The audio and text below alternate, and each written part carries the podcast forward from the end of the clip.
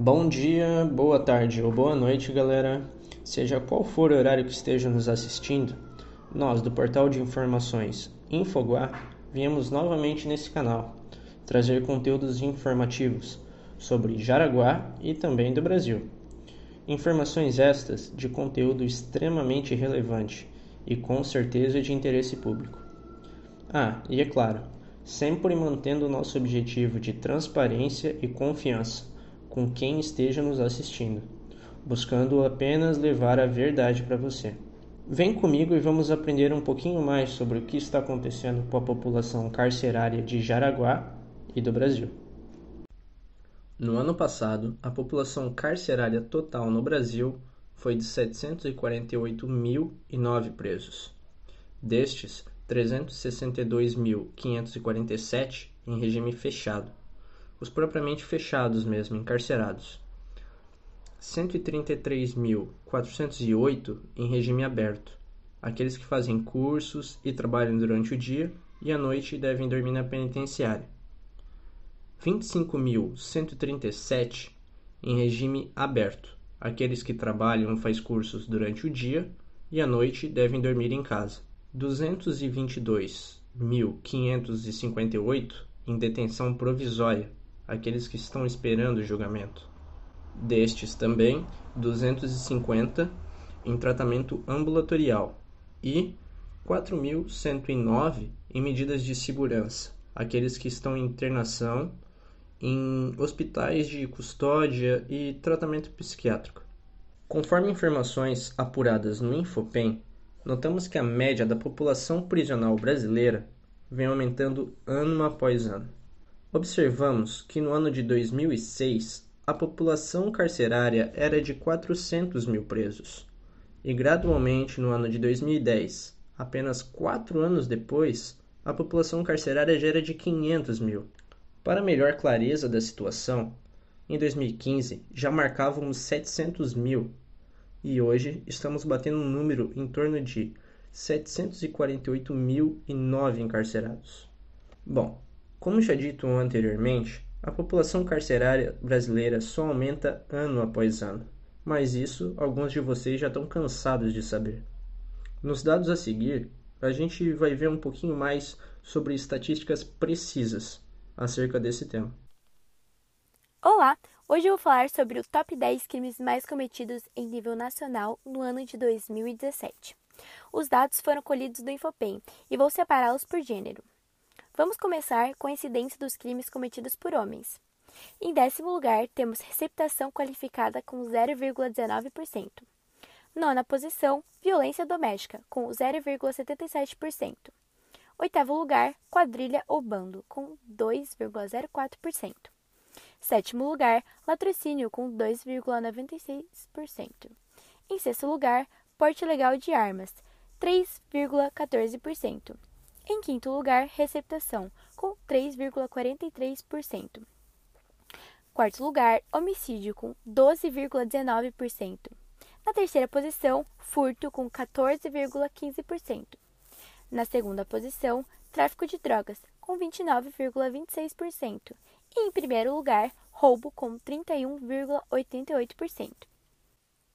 Agora vamos abordar os crimes mais cometidos por mulheres. Em décimo lugar, temos receptação qualificada, com 0,06%.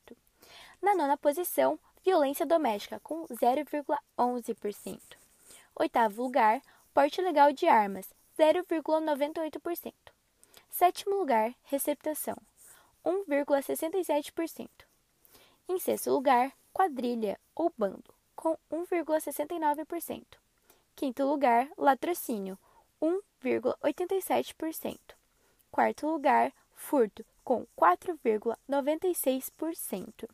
Terceira posição, homicídio, 8,47%.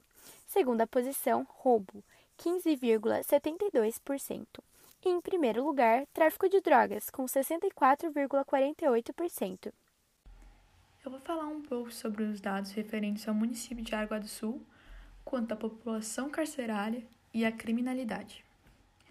Os dados apresentados sobre o município são todos de 2019, mas vão ser apresentados alguns dados sobre anos anteriores. A população estimada no município no ano passado girou em torno de 177.697 pessoas. Já a população carcerária no mesmo ano foi de 579 presos.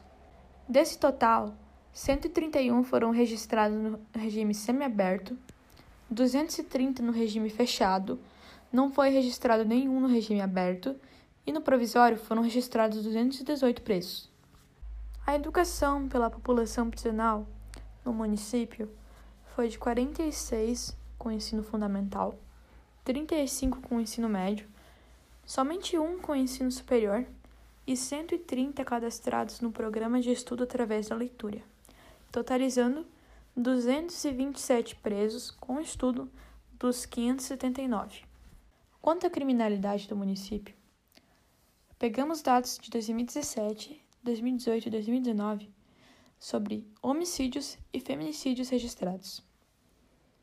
Em 2017 foram registrados sete casos de homicídios, onde dois deles não foram solucionados, ficando com uma taxa de 5,5 homicídios a cada 100 mil habitantes.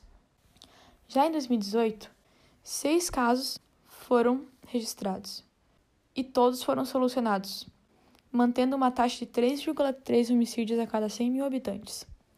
Em 2019, essa taxa se manteve, porém, um dos casos não foi solucionado.